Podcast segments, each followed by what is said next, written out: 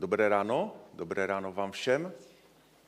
Eh, můžete zůstat sedět, jenom skloňme své hlavy, abych chtěl na úvod se modlit. Pane Ježíši, já ti děkuji za možnost být tvým učedníkem a také za možnost se scházet bez strachu z pronásledování nebo třeba z obav před útoky bombami a dalekonosnými raketami. Keží na místech, kde to tak nemají, může zavladnout tvůj pokoj, pane Ježíši. Buď vůle tvá jako v nebi, tak i na zemi. A také tě prosím, kež zapečetíš dnešní poselství v našich srdcích, kež si můžeme více uvědomit, co to znamená být tvým učedníkem. Tak tě o to prosím, pane. Amen. Dobré ráno ještě jednou i vás, kteří e, z, z, buď z záznamu nebo z přímého přenosu. Tento týden mi volala Gabka, asistentka pastora, jestli bych eh, nekázal a poznamenala, že mladí, muži, mladí muži jsou pryč, eh, včetně dětí a tak bych mohl kázat pro ženy. A co je zvláštní, že když jsem eh, své ženě sdělil, že, že budu kázat a že muži jsou pryč, tak mi řekla to tež. Nicméně Eh, jsou zde i muži, vítám vás také. Eh, a proto to dnešní kázání bude nejen pro ženy, bude pro nás všechny. A dneska je trošku jiná doba a dodám díky Bohu, že ta doba je jiná, protože dnes už e, jsem přesvědčen, že ženy nejsou tak upozadované jak kdysi. Dokonce před týdnem svítla taková malá naděje, že budeme mít za ženu i prezidentku ta naděje už pominula, ale stále je možnost ještě příští týden jít k volbám a zvolit kandidáta. Je tam jeden, který eh, splňuje určitou naději, že atmosféra v naší zemi se trošičku změní k lepšímu. Dal by pán, eh, aby to tak bylo a pozbuzuju vás, abyste k volbám šli. Dnešní téma je tajný učedník se mi líbil ten obrázek, tak jsem ho vybral. Moje žena mi to zhodnotila, že to je spíš jak nějaký mafián, e, ale mi se líbí, tajný učedník. Co to ve vás vypůsobí, to spojení slovní, tajný učedník? Možná, a to je ta poznámka o tom kázání pro ženy, možná, že nejen ženy zde na tomto místě si připadáte jako tajní učedníci. V tom smyslu, že vás není moc vidět, Možná si říkáte, že neumíte tak krásně hrát a zpívat jako zde lidi na podiu. Možná, že si říkáte, už nejsem tak mladý a já nevím, co ještě.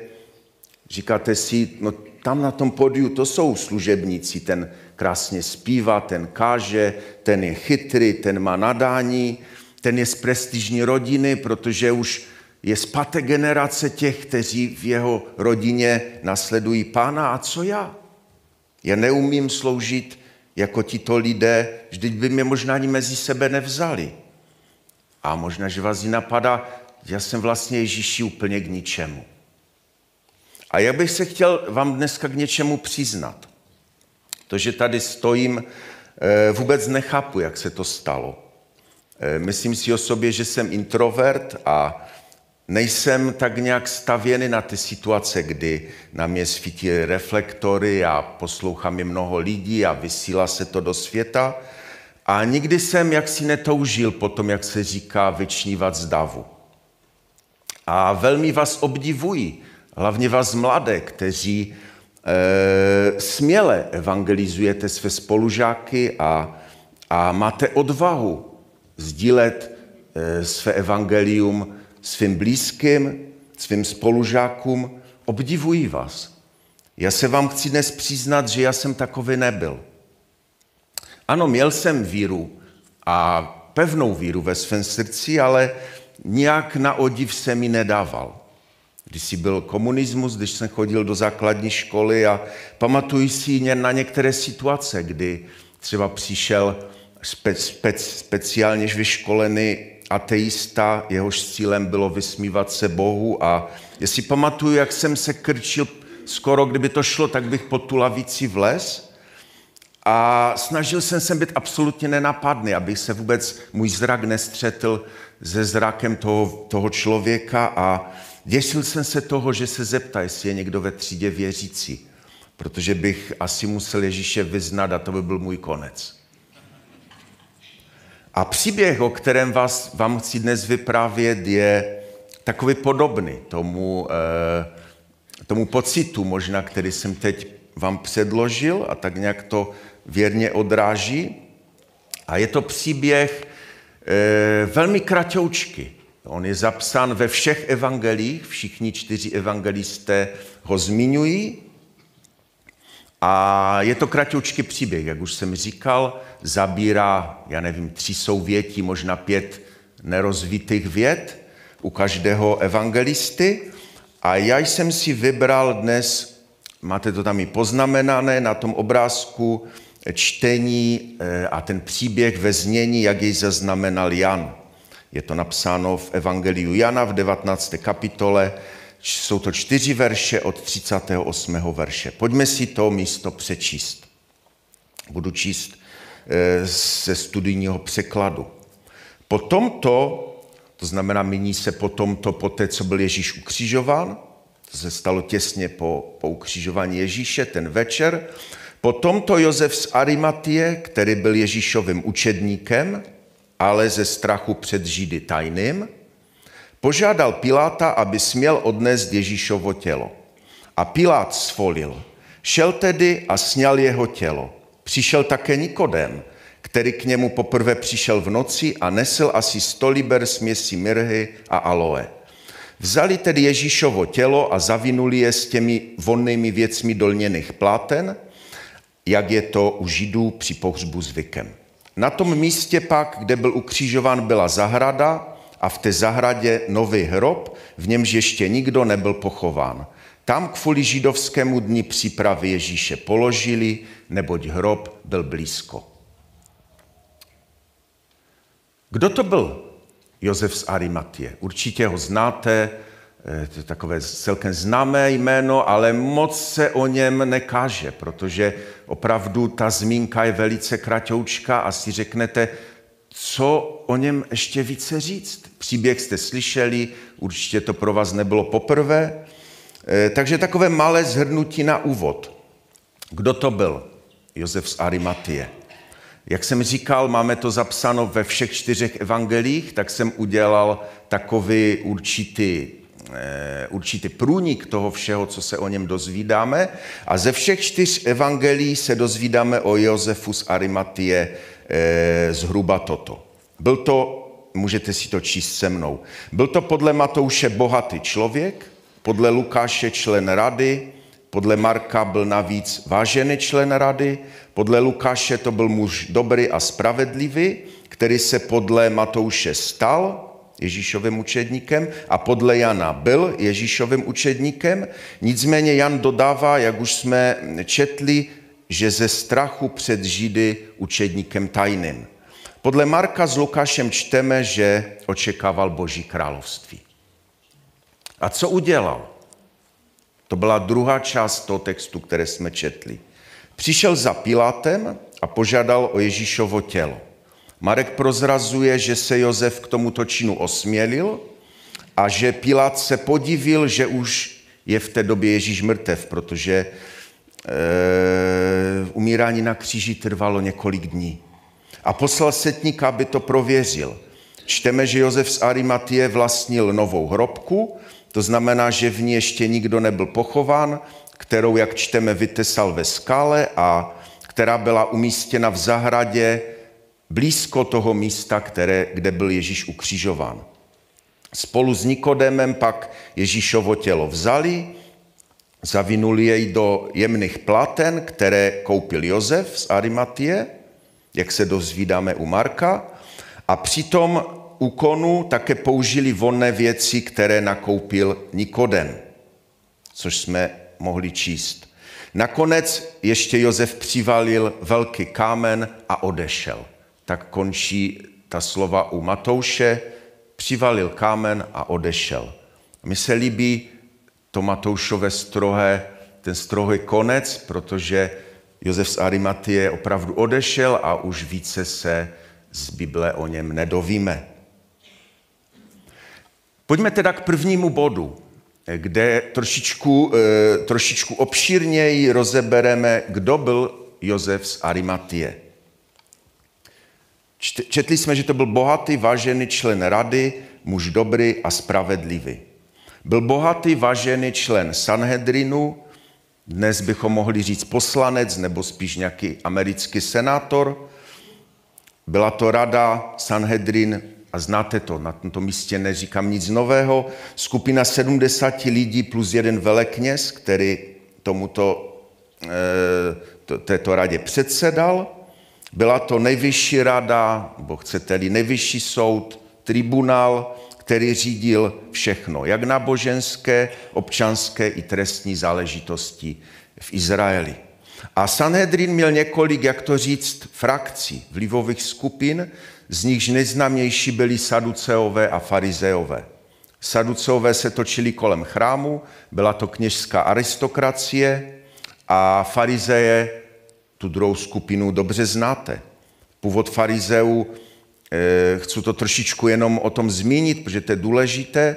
Původ farizeů sahá k exilu, kdy byly Babylonem a Persí odvedeny vyšší a vzdělané vrstvy izraelského národa, to znamená aristokracii, kněží, úředníky, řemeslníky a v zemi zůstali jen chudí rolníci a pastevci.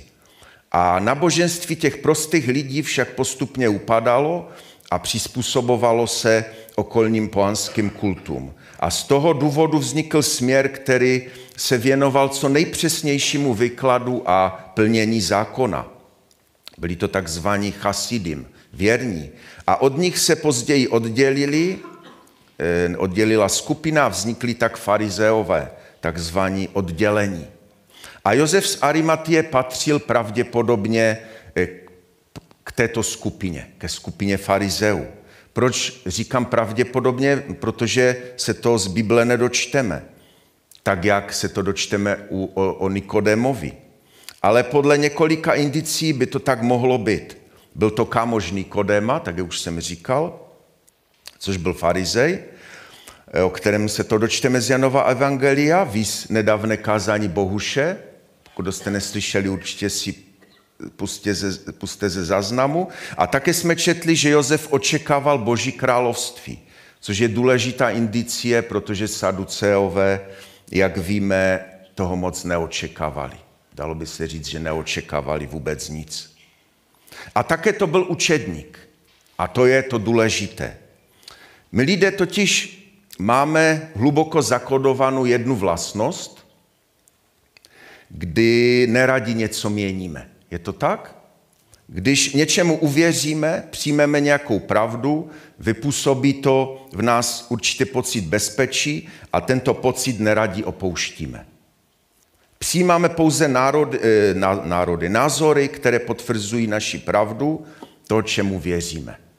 Nevím, jak vy, ale eh, to vystihuje přesně můj případ. Obklopujeme se lidmi, kteří vidí věci podobně, jak je vidíme my. Tak to bylo vždy v dějinách a o to více to platí i dnes v době sociálních sítí a Facebooku a podobných vymožeností. Netoužíme po nějaké změně. Vyhovuje nám to, co máme, to svoje jisté a pokud nás někdo z té naší jistoty, z té rovnováhy vykolejí, vyvádí, tak ho nemáme rádi a vyhybáme se mu. Kdo to je učedník? Ve světle těchto slov, které jsem teď řekl. Je to někdo, kdo naslouchá a kdo je ochoten své postoje měnit. Je to tak? Učedník je někdo, kdo se potřebuje naučit nové věci, někdo, kdo zjistí, že to, čemu doteď věřil, na to, co doteď spolehal, se pod vlivem nových informací začíná otřásat a potřebuje zjistit, jak to je doopravdy. Avšak na tomto místě bych chtěl zdůraznit, že Josefa z Arimatie označuje Jan učedníkem tajným. A co je důležité, on tam, jestli jste dobře poslouchali, on tam dodává, apoštol Jan dodává velmi důležitý dodatek, důvod té tajnosti. Byl tajným, proč? Ze strachu před Židy, jak čteme. A to je nesmírně důležité zjištění. A já si dovolím eh, tvrdit, že asi tuším, proč to tehdy Jan takto zdůraznil.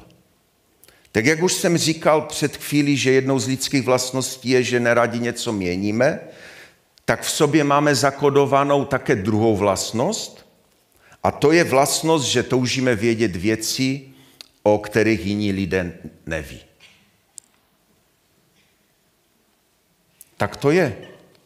Po celé dějiny se totiž vyskytovaly speciální tajné skupiny lidí, eh, kteří jen oni sami měli speciální poznání. Od slova gnoze. Byli to gnostikové. V prvních stoletích se jim tak říkalo, gnostikové, a e, byla to tak, jak už jsem říkal, byly to skupiny lidí, kteří vědí, co jiný ne. V Novém zákoně jsou místa, kde e, se o těchto lidech mluví, kde se tito lidé zmiňují a je tam, jsou tam varování před těmito lidmi. Třeba ve zjevení, a víme, že zjevení je Janovo, proto říkám, že trošku tuším, proč Jan tam dal tu proč vlastně je ten tajný, že to je to tajné právě z toho, že se bal, že to není z ničeho jiného. Protože třeba ve zjevení jsou na dvou místech zmíněni takzvaní Nikolajité. Zboru v Efezu je přičítáno k dobru to, že nenavidí skutky Nikolajtu, které Bůh nenávidí, které i Bůh nenávidí, jak to tam čteme. A třeba zbor v Pergamu je napomínan za to, že mezi jeho členy Eh, těch pár Nikolajitů se nachází. Gnostikové totiž byli v dobách prvních křesťanů a vygradovalo to zhruba mezi roky 130 až 160 našeho letopočtu, byli z jednou z nejvážnějších duchovních hrozeb, jakými kdy v historii musela církev čelit. Já to zopakuju ještě jednou. Gnostikové byli v těch prvních letech jednou z nejvážnějších duchovních hrozeb, jakým kdy musela církev čelit. Oni tvrdili, my jsme ti praví křesťané, my víme víc, my víme lépe než běžný řadový křesťan, jak to je. A vyústilo to v obrovskou krizi identity, v obrovský zmatek mezi pohané, už jsem říkal, v jednu z největších duchovních hrozeb. Známe z historie nejen Nikolajty, Třeba jenom pro vaši zajímavost byli Barbelonovci, Kainovci, Cerintovci, Sokratovci, Justinianci, Markionovci, Markosianci, Ofitovci, eh, Severianovci, Valentinovci a mnoho dalších. Tím chci říct, že to byly opravdu velké hrozby. A existuje mnoho gnostických spisů, které obsahují tajné Ježíšovy výroky, tak tajné, že se ani do Bible nedostali. A díky Bohu, že se nedostali a díky Bohu za za tu pečlivou práci té ortodoxní, té katolické, to znamená obecné církve, která těmi svými koncily a tím průběhem se s těmito věcmi vypořádávala a vlastně dodnes vypořádává. Třeba nejznámější Tomášovo evangelium, nejznámější gnostický spis, začíná těmito slovy. Poslouchejte. Toto jsou skryté výroky, nebo můžete říct tajné, Toto jsou tajné výroky, které řekl živý Ježíš a zapsali Didymos Juda Tomáš. Kdokoliv odhalí vyklad těchto výroků, neukusí smrti. To dodnes, já jsem si říkal, jsem teď chtěl zmínit, že dneska už gnosticismus neřešíme, ale když jsem hledal to eh, Tomášovo evangelium, tak jsem zjistil, že to prostě frčí dál. A je to nejen eh, v oblasti toho pravého gnosticismu, třeba tam jde totiž o to, proč já mluvím o tom, eh, že on byl tajný z toho důvodu, že se bál, protože třeba, já nevím, jestli jste někdy viděli šifru mistra Leonarda od Dana Brauna, nebo četli knihu. To vlastně je dílo, které frčí na těchto principech. Jo, že jakoby tam ten učedník, ten byl tajný, pokud by teda jsme nevěděli, že je tajný kvůli ze strachu Židu, tak on byl tajný v tom smyslu, že on věděl něco speciálního, co nikdo jiný neví. Eh, nebo, jak už jsem zmínil toho Dana Brauna, šifru mistra Leonarda, tam byla, tam byla Maří z Magdaly a ona byla blízko Ježíši a on jí určitě řekl něco víc. A na těchto věcech to stojí, tyto věci. A jak už říkám, dneska už gnosticismus možná není tak rozšířen jako v prvních stoletích, nicméně znát tajné informace, ta touha nijak neutucha ani dnes. Jen my známe pravdu a celý svět se proti nám spíkl, sdílejte to, než to smažou. Je to tak? Už jste to někdy zažili? To se ze zpráv v televizi nedozvíte. Asi všichni chápete, co mám na mysli. Prožili jsme dobu covidovou, nebo jak to říct, a zdravím bratra, který mě dodnes eh, častuje eh, označením svědek covidův. Jako je mi to mírně nepříjemné, ale eh, tím chci říct, že existují lidé, kteří oni jedni sami zjistili a pochopili, že žádný covid nikdy neexistoval. Ale to bylo. Ale dneska se třeba generál Petr Pavel může snažit, jak chce, ale některým lidem prostě nikdy nevysvětlí, že nemá v zájmu posílat české kluky na frontu na Ukrajině. Neexistuje šance to vysvětlit, rozumíte? Víte proč? Protože to je tajná informace, která vyplave na povrch v pravý čas. Všichni spí, jen my vidíme a známe pravdu. I ty se probuď, dokud je čas a ten se krátí. To je dnešní doba. A to jsou vážné věci. Jistě nemusím zmiňovat, že takováto vylučnost poznání té pravé pravdy frčí mezi námi křesťany a z lítostí musím přiznat, že naše hnutí je k tomu jedno z nejnáchylnějších. My jsme ta moudrá panna, a jediné, o čem jsme ochotni diskutovat, je otázka, zda ty jako pana hloupa skončíš v pekle hned, nebo budeš muset projít nějakým speciálním soužením. Ale pojďme dál. Ano, Josef z Arimatie byl tajným mučedníkem, ale nebyl to tento případ. Byl tajným jednoduše proto, že se bál, protože měl totiž co ztratit. Je to tak? Byl bohatý, byl vážený člen rady.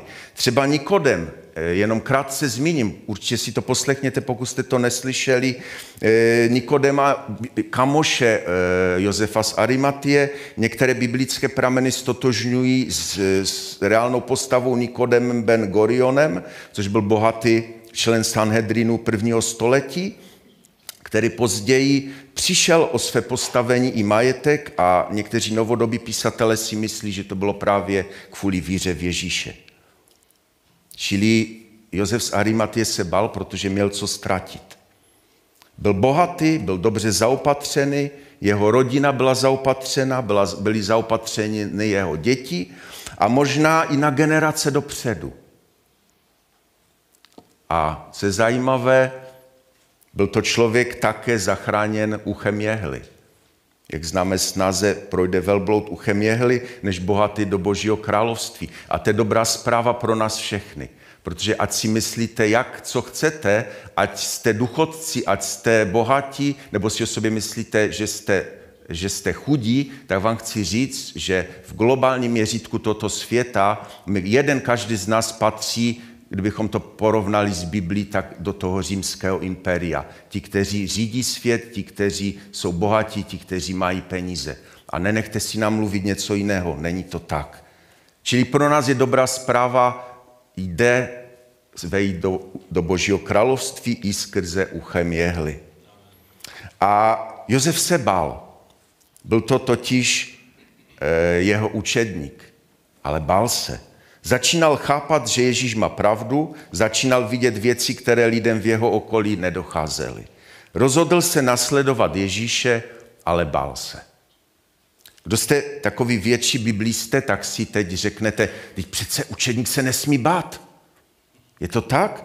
Teď přece ve zjevení 21.8 má svůj díl v jezeře, který hoří ohněm a sírou, kromě vrahu, smilníků, modloslužebníků, lhářů a těch nejhnusnějších lidí, co existují, má místo i kdo? Bazliví lidé. Jak je možné, že učedník eh, Josef se bál? Je to vůbec možné? Josef se bál, je to pravda? Ale bál se kromě jednoho v Biblii zaznamenaného okamžiku. Pojďme k druhému bodu. co Josef z Arimatie udělal. Ježíš zemřel na kříži a Josef celý vystrašený, tlak 180 na 110, tep 100 kolik, 170, studený pod nárukou i na čele, se co? Osmělil a šel za Pilátem požádat o Ježíšovo tělo. Uvědome si, že to osmělení se stalo v době, kdy se všichni učedníci rozprchli a dokonce i ta skala, Petr, na které Ježíš slíbil, že vybuduje svou církev, kterou brány pekel nepřemohou, tak ten pana Ježíše zapřel. A v té chvíli se ten bazlivý eh, Jozef osmělil a šel požádat o tělo Ježíše. Dejme si tam eh, verš Efeským, druhá kapitola, desátý verš. A poštol Pavel píše, vždyť jsme jeho dílo stvoření v Kristu Ježíši k dobrým skutkům, které Bůh předem připravil, abychom v nich žili. Josef byl učedník, který byl stvořen v Kristu Ježíši k dobrému skutku, který Bůh předem pro něj připravil a Josef ten skutek uvedl v život. Byl celý vystrašený, ale pochopil, že teď nastala jeho chvíle. A tak ten strach překonal a udělal to, co měl udělat. Jak on za minulý týden mluvil o tom, o tom puzzlu, nebo, nebo jak se to řekne správně, po našemu puclu, o tom pucle, puzzle, o tom obrovském obrazu Božího království, tak pro Josefa to byl okamžik, kdy do celkového obrazu toho Božího království přibyl ten jeden puclík Josefa z Arimatie. A jakýže to byl puclík? Kdybyste četli e, ta slova Janova trošku v kontextu, tak a znáte je, jak Ježíš byl ukřižovan, jak oni pomalu umírali, jak jim chtěli zlamat nohy, zjistili, že Ježíš už je mrtev, tak mu probodli bok. A čteme, tak to se stalo, aby se naplnilo písmo. Kozmu nebude zlomena a zase na jiném místě písmo praví uvidí, koho probodli.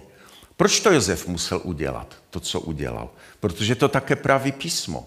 A Jan to sice nezmiňuje, ale jestli tam dáte na, na Meotar eh, slova Izáše proroka 53. kapitola 9. verš, tak se vám tam dal eh, dva překlady. Jeden je takový ten nejdoslovnější, to je český studijní překlad, a pod tím máte takový více volný překlad slovo na cestu a tam to je jasně řečeno. A určili mu hrob mezi ničemi ale byl s bohatým ve, sme, ve své smrti, protože se nedopustil násilí a v jeho ústech nebylo lstí. Nebo v tom volnějším překladu, potom je jako zločince pohřbili, uložili ho do hrobu bohatého muže, přestože nevyslovil jediné živé slovo. A teď e, bych se chtěl zamyslet, ale nechci spekulovat, do jaké míry si byl Josef vědom, co v danou chvíli dělá. Možná si říkáte, teď on to znal a on to znal ty slova, ta slova e, Izajašova. Ale já si myslím, že, že mu v ten okamžik nedošly všechny ty souvislosti. On, já si spíš myslím, že Ježíšovo ukřižování bylo něco, co nikdo z Ježíšových učedníků nečekal a nemám teď čas na to téma hovořit, ale z biblického vyprávění to je zřejmé. Mnohým to docvaklo až po Ježíšově vzkříšení, třeba na cestě do Emaus, že? Jak to vlastně je. Učedníci Ježíšovou smrti na Velký pátek vstoupili do temné noci nevědomí, do strašného období soboty, kdy se zdalo, že je všechno ztraceno. A já se těším, eh, že už delší dobu na to téma přemýšlím, eh, že se s váma někde budu sdílet, co to znamená. Ten pojem, co říkám, ta temná noc nevědomí, kdy, kdy prostě budeme rozebírat, co prožívali ti lidé během eh, té bílé soboty, ti nasledovníci Ježíše, když byl Ježíš v robě. To jsou věci, které i my občas zažíváme ve svých životech, kdy se zdá, že je všechno ztraceno, ale to všechno je součástí učednictví. Protože když projdeme tím obdobím, tak poznáme Ježíše Krista lépe. Poznáme lépe našeho Pána Spasitele. Nicméně ohledně Josefa si myslím, že udělal to, co udělal, ne kvůli tomu, že věděl, co má udělat, ale z jednoho prostého důvodu. Něco se totiž od Pána Ježíše naučil jako učedník. Určitě aspoň částečně pochopil, že Ježíš je láska. Je to tak? A udělal prostě skutek lásky. Ocitl se v té dané situaci a zareagoval láskou. Mám peníze, mám zahradu a v ní nový hrob, tam uložím svého milovaného mistra. Ačkoliv byl Josef z Arimatie vystrašený učedník, v daný okamžik udělal to, co udělat měl. Je to tak? Udělal to, co jeho mistr a pan potřeboval, aby udělal. Proč to je tak důležité?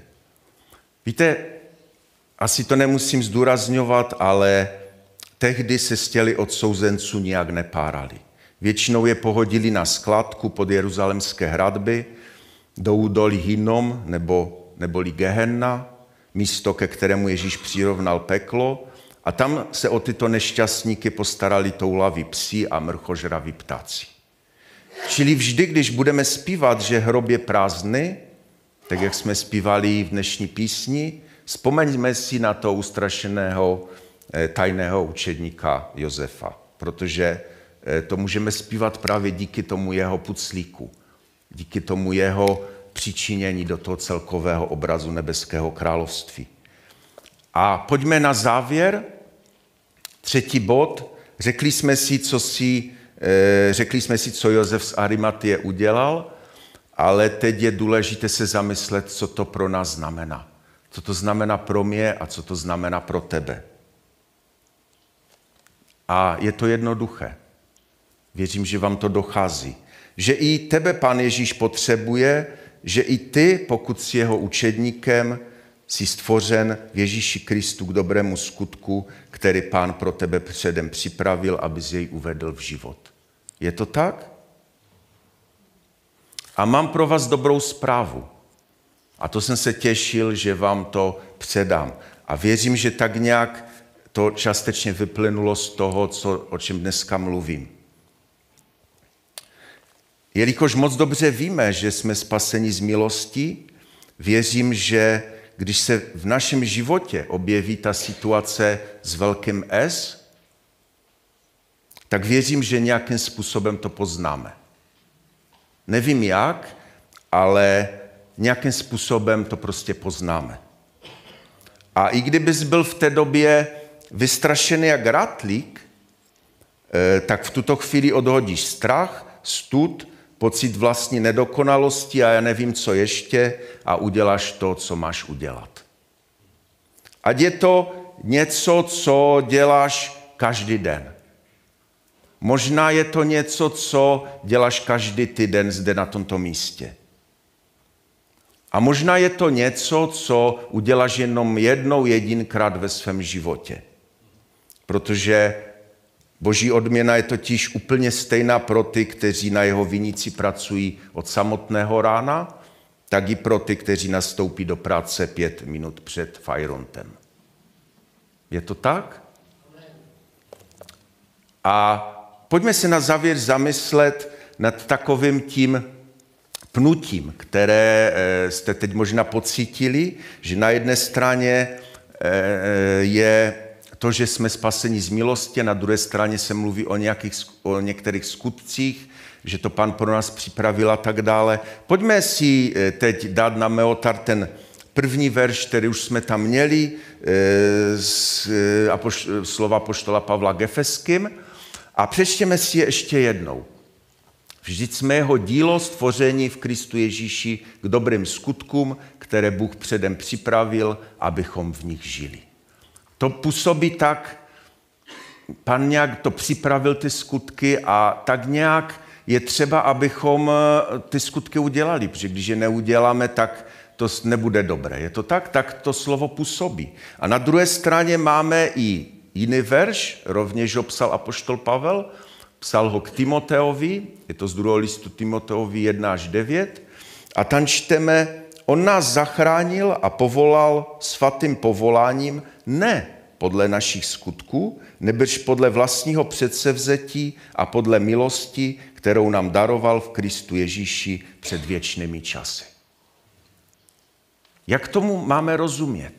Víte, a to je to, ta dobrá zpráva, kterou bych vám chtěl na závěr předat, která je dobrou zprávou pro eh, všechny ty, kteří sloužíte každou neděli, každý den, i pro ty, kteří jste ti nejtanější z tajných, na kterých přijde vaše řada jen jednou za život. Protože platí totiž to, že platí jeden verš a platí druhý.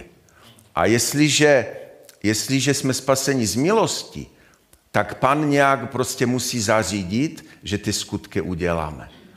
A to bude tehdy, když budeme jeho učedníky, protože jeho učedníci jsou naplněni Duchem Svatým. A věřím, že to je ten klíč, že Duch Svatý je ten, který nás k tomu uschopní, který nám dá, eh, který nám dá eh, milost pochopit, který nám dá milost uvidět, že teď je ten, ta situace s tím velkým S, jak jsem říkal, kdy je, teď je ten čas, teď je ta doba, teď je, teď, teď prostě, teď se něco děje a je třeba, abych já do té situace vstoupil.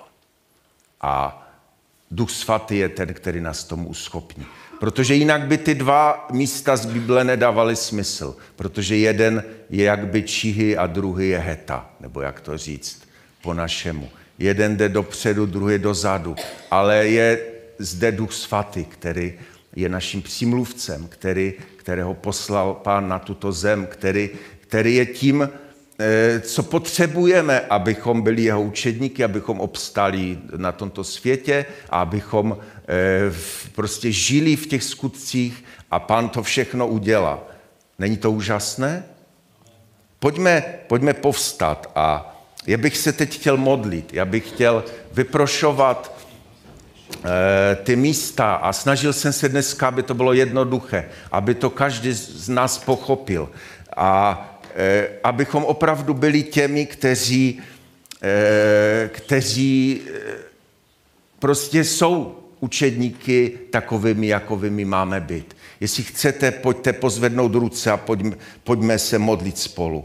Pane Ježíši, ty jsi přišel na tuto zem, ty ses, ač Bůh se stal člověkem, abys svou smrti zaplatil na kříži za mě a za každého z nás. Děkuji ti za tu nesmírnou milost, ale také jsme četli, pane, že jsme tví učedníci. Jsme tvým dílem stvořeným v Kristu Ježíši k dobrým skutkům, které Bůh, které ty si, pane, předem připravil. A tak tě, pane, prosíme, jeden každý z nás na tomto místě, dej nám milost, aby, jak už jsem říkal, aby v okamžiku, kdy se v našich životech objeví tento okamžik, ta chvíle, kdy ty potřebuješ, pane, abychom zareagovali, abychom tu chvíli rozpoznali. Abychom v ten okamžik, pane, odhodili všechen strach, všechno to, co nám brání a tuto reakci udělali. Duchu svatý, prosíme tě o zmocnění, o zmocnění každého jednoho z nás v té dané chvíli, v ten daný okamžik, pane. Amen. Amen. Můžete se posadit a já mám tak touhu vám dneska požehnat, tak jestli chcete, tak pozvedněte své ruce a ať vás hospodin žehná a chrání vás. Ať nad vámi hospodin rozjasní svou tvář a je vám milostiv. Ať k vám hospodin pozvedne svou tvář a zahrne vás pokojem. Amen.